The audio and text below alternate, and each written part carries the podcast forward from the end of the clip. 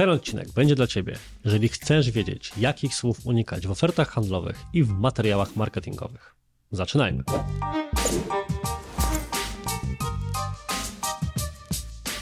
Dzień dobry, dzień dobry, dzień dobry.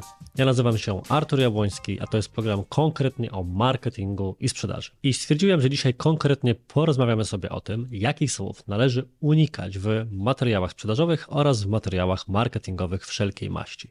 Natomiast nie chciałbym, żeby ten odcinek miał taką strukturę, że bierzemy sobie na warsztat słowo za słowem, słowo za słowem, słowo za słowem, powstaje jakiś katalog kilkunastu czy kilkudziesięciu zwrotów. Ja jak taki mędrzec z wysokości mówię ci, tego unikaj, to ewentualnie rozważ, a to tam wypierdziel do śmietnika czy coś tam.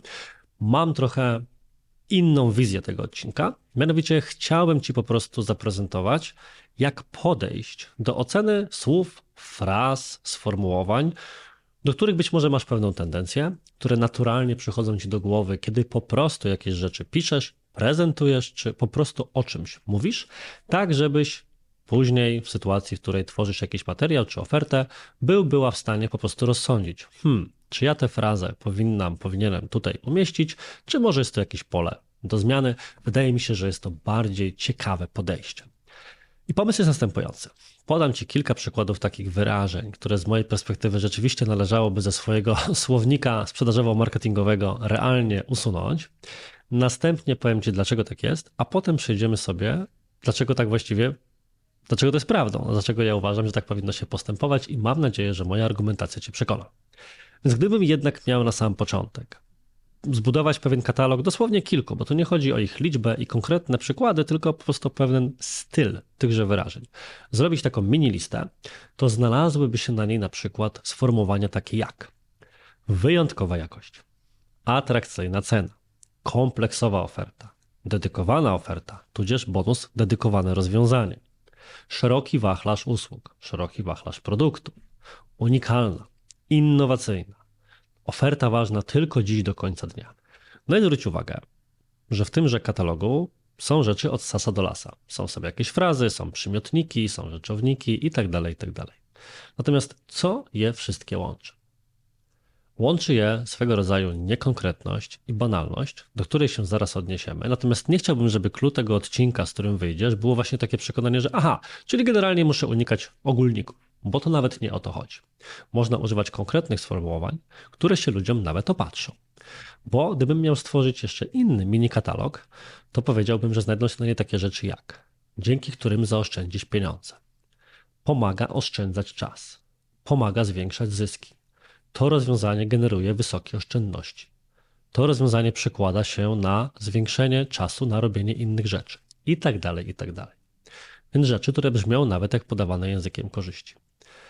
Więc co jest prawdziwym wspólnym mianownikiem, który te wszystkie sformułowania łączy?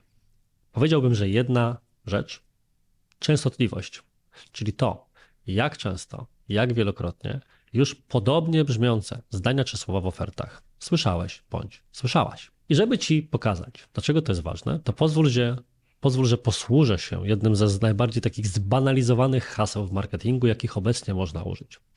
Jest to hasło Wysoka jakość w atrakcyjnej cenie. I pewnie po tym, jak to usłyszałaś, bądź usłyszałeś, to nawet się krzywisz po drugiej stronie, bo trudno właśnie o coś, co jest bardziej powtarzalne, przez co wydaje się słabe. I sęk w tym, żebyśmy, gdybyśmy się tak naprawdę realnie zastanowili, czy z tym hasłem jest coś nie w porządku, to czy możemy uczciwie powiedzieć, że jest? No bo tak, ja myślę w ten sposób, że osoba, która jako pierwsza użyła sformułowania wysoka jakość w atrakcyjnej cenie, mogła być z siebie zajebiście dumna. Generalnie to jest fajne hasło. Hasło oparte na metodzie kontrastu między czymś, co jest wysokie albo i niskie, na przykład wysoka jakość w niskiej cenie, tak można by to było przeformutować. Generalnie siedzi. Więc dlaczego jest złe? Otóż problem nie jest w samym słowie, w żadnym z tych słów, w samym języku. Problem jest w tym, ile osób już z czegoś takiego skorzystało. I jeżeli ten przykład Cię nie przekonuje, to mam do Ciebie dwa inne, być może e, ciekawsze albo bardziej perswazyjne. Pewnie raz na jakiś czas przeglądasz ogłoszenia o pracę, pewnie nawet w godzinach pracy, bo tam się to najczęściej dzieje. I myślę, że gdybym Cię spytał o taki typowy schemat ogłoszenia o pracę, to byłbyś, byłabyś w stanie wskazać co najmniej kilka rzeczy, które się w nich regularnie powtarzają i też stały się już niemalże dowcipem. To są te wszystkie rozpoczęcia ogłoszeń słowami typu w związku z dynamicznym rozwojem. Poszukujemy elastycznych i wysoce zmotywowanych osób, które pragną dołączyć do naszego dynamicznego zespołu i tymże dynamicznym ludziom oferujemy owocowe czwartki. No i teraz analizując to, to czy rozpoczęcie ogłoszenia o pracę od zdania w związku z dynamicznym rozwojem, czy jest w tym coś złego? Czy jeszcze tak 2, 3, 5 lat temu zwróciłoby Twoją uwagę jakkolwiek negatywnie? Pewnie nie. Natomiast dzisiaj to już tak brzmi jak coś, co trąca myszką, jak to się kiedyś mówiło, jest passé. Podobnie z tym owocowym czwartkiem. Kurde, jakby mi ktoś w robocie dał parę lat temu owocowy czwartek, to bym się generalnie ucieszył. Ja pracuję zdalnie, sam sobie mogę co najwyżej zrobić owocowy czwartek, idąc do żabki czy gdzieś indziej. Natomiast dzisiaj, jak się czyta o tym owocowym czwartku, no to niektórzy wręcz traktują to jako dowcip. Ba, wiele firm w swoich ogłoszeniach ogrywa to jako dowcip. Mówiąc wprost, nie oferujemy owocowych czwartków, hehehe, he, he, oferujemy coś innego. To jest dalej ten sam benefit, to dalej jest owocowy czwartek. Natomiast przez intensyfikację, częstotliwość tego, jak często ludzie o tym mówili podkreślali, stało się to właśnie niemalże dowcipem. I tak to funkcjonuje. Podobnie jest również z innym światem, światem ogłoszeń nieruchomości. I tu każdy, kto kiedykolwiek wynajmował bądź e, kupował mieszkanie, dom, cokolwiek, myślę, że w tym momencie kiwa głową, bo toż ileż pięknych sformułowań jest w takie typu ogłoszeniach. Ja, którym miałem okazję w swojej karierze współpracować z bardzo dużą liczbą deweloperów, my jako agencja po prostu promowaliśmy wiele inwestycji dla wielu firm. E, śmiałem się, że kiedyś to przygotuję po prostu taki słownik dewelopersko-polski, gdzie będzie bardzo łatwo wyjaśnione, że na przykład jeżeli mamy nieruchomość w Warszawie, to zawsze, absolutnie zawsze będzie napisane, że jest 20 minut do centrum. Tylko będzie brakowało takiego dopisku, że helikopterem, bo zdaniem niektórych deweloperów to nawet z Sochaczewa jest 20 minut do centrum, może nocą, nie mam pojęcia. Albo jak będzie napisane, że kameralna okolica, to pewnie za rogiem jest cmentarz, albo nie ma jeszcze drogi dojazdowej, więc generalnie nie ma nic. Albo jak będzie napisane, że przytulne e, wnętrze, to albo jakieś wielkie drzewo zasłania widok, więc jest ciemno, więc dlatego to buduje jakąkolwiek przytulność, albo jest to mikroapartament, w sensie to jest trochę przeciwstawne sformułowanie, patodeweloperka za 8 metrami kwadratowymi, no nie? I pewnie teraz może się nawet lekko uśmiechasz po drugiej stronie, ale czy tak właśnie nie jest? Czy właśnie już nie jesteśmy trochę wyczuleni na te słowo typu mikroapartament? Myślę, że kolejnym takim owocowym czwartkiem branży nieruchomości byłoby właśnie sformułowanie mikroapartament. Natomiast czy osoba, która wymyśliła termin na mikroapartament, nie miała na samym początku powodów do dumy? Czy to nie brzmi fajnie, jak wzięcie słowa z bardziej ekskluzywnego rejestru, połączenie go z mniejszym metrażem, choć do niego nie przynależy, i opakowanie w ofertę? No właśnie. Więc to też nie jest tak, że w samym słowie mikroapartament jest coś złego. Tylko ono po czasie, jak to się ładnie po polsku z kolei mówi, się skomodytyzowało. Zostało używane już tak często, że nam się opatrzyło i przez to, że tak często je widzimy, zostało po prostu, jest to teraz źle odbierane. Kiedy prowadzę zajęcia szeroko, nie chcę powiedzieć, że z perswazji, bo to szukam takiego słowa, które by pasowało, w sensie generalnie, kiedy pracuję zarówno z handlowcami, nad argumentacją sprzedażową, co mi się często zdarza w ramach naszej firmy doradczej Suasio, albo z marketerami w zakresie właśnie pracy nad komunikacją marketingową, czyli z jednymi i drugimi, po prostu nad argumentacją oferty firmy, nad jej przewagami i tak dalej, to zawsze się posiłkuje takim jednym zdaniem. Każdy chwyt, czy sprzedażowy, czy marketingowy, używany w nadmiarze, staje się widoczny. A jak staje się widoczny, to przestaje działać. I nie chodzi tutaj tylko o chwyty, które używamy my, ale generalnie o chwyty, jakich używa rynek.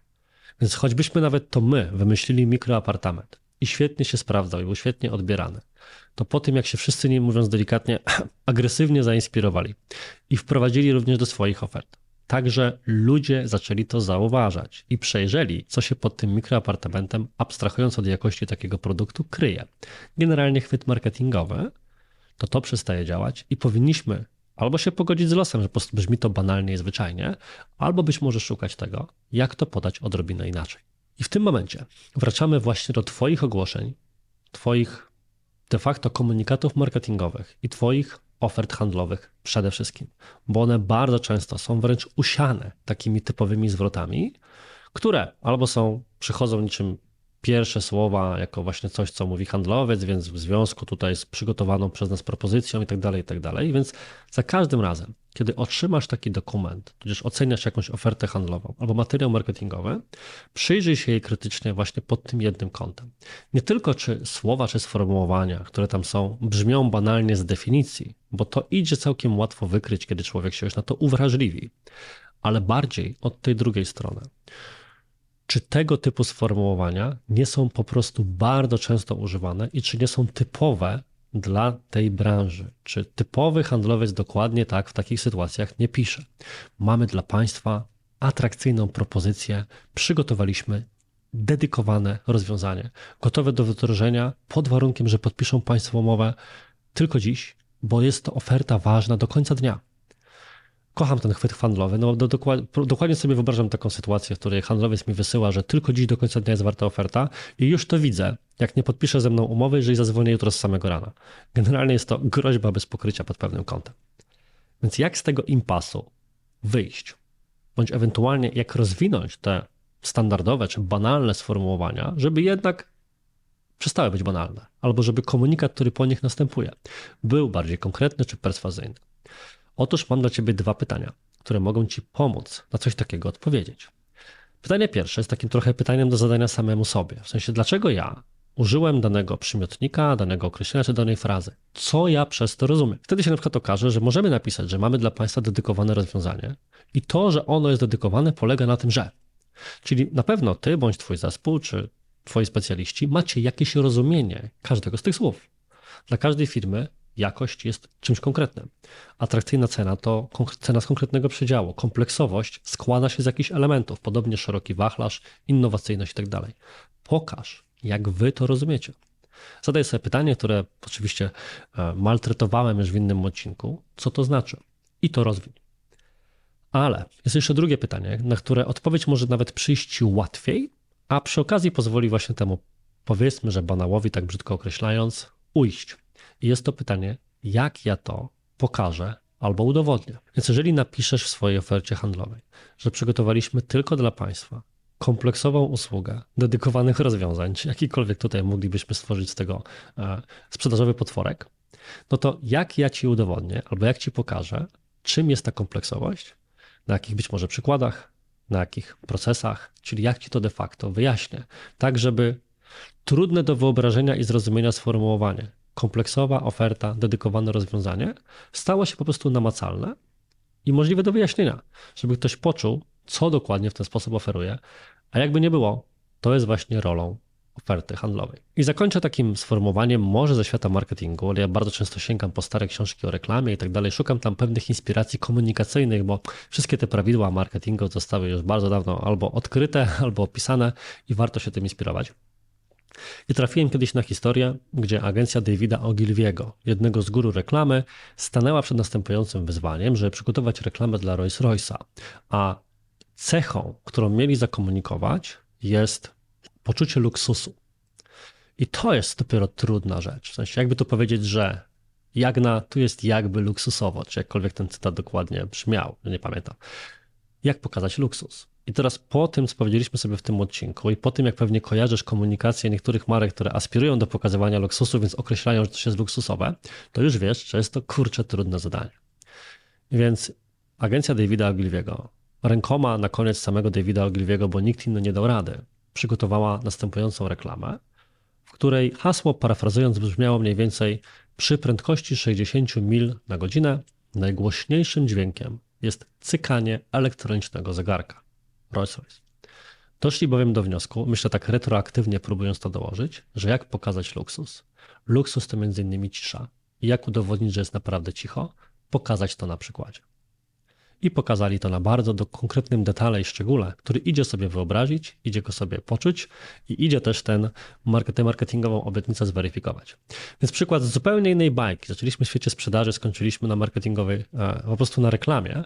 Natomiast umówmy się, te światy się bardzo mocno przenikają, muszą mówić jednym językiem i pewne chwyty również w podobny sposób używać czy roztrząsać. Także na dziś to wszystko. Daj znać, czy tego typu krótsze odcinki, w których omawiamy po prostu jakąś jedną taktykę, jedną rzecz, jedną cechę, jedną rozwiązanie do wdrożenia, są dla Ciebie przydatne.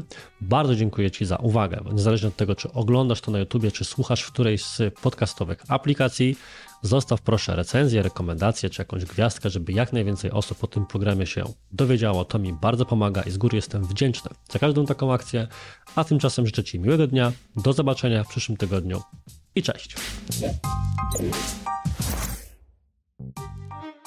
Ile tego wyszło? Co tak długo? To bardzo długo. No to może coś zapniecie w montażu.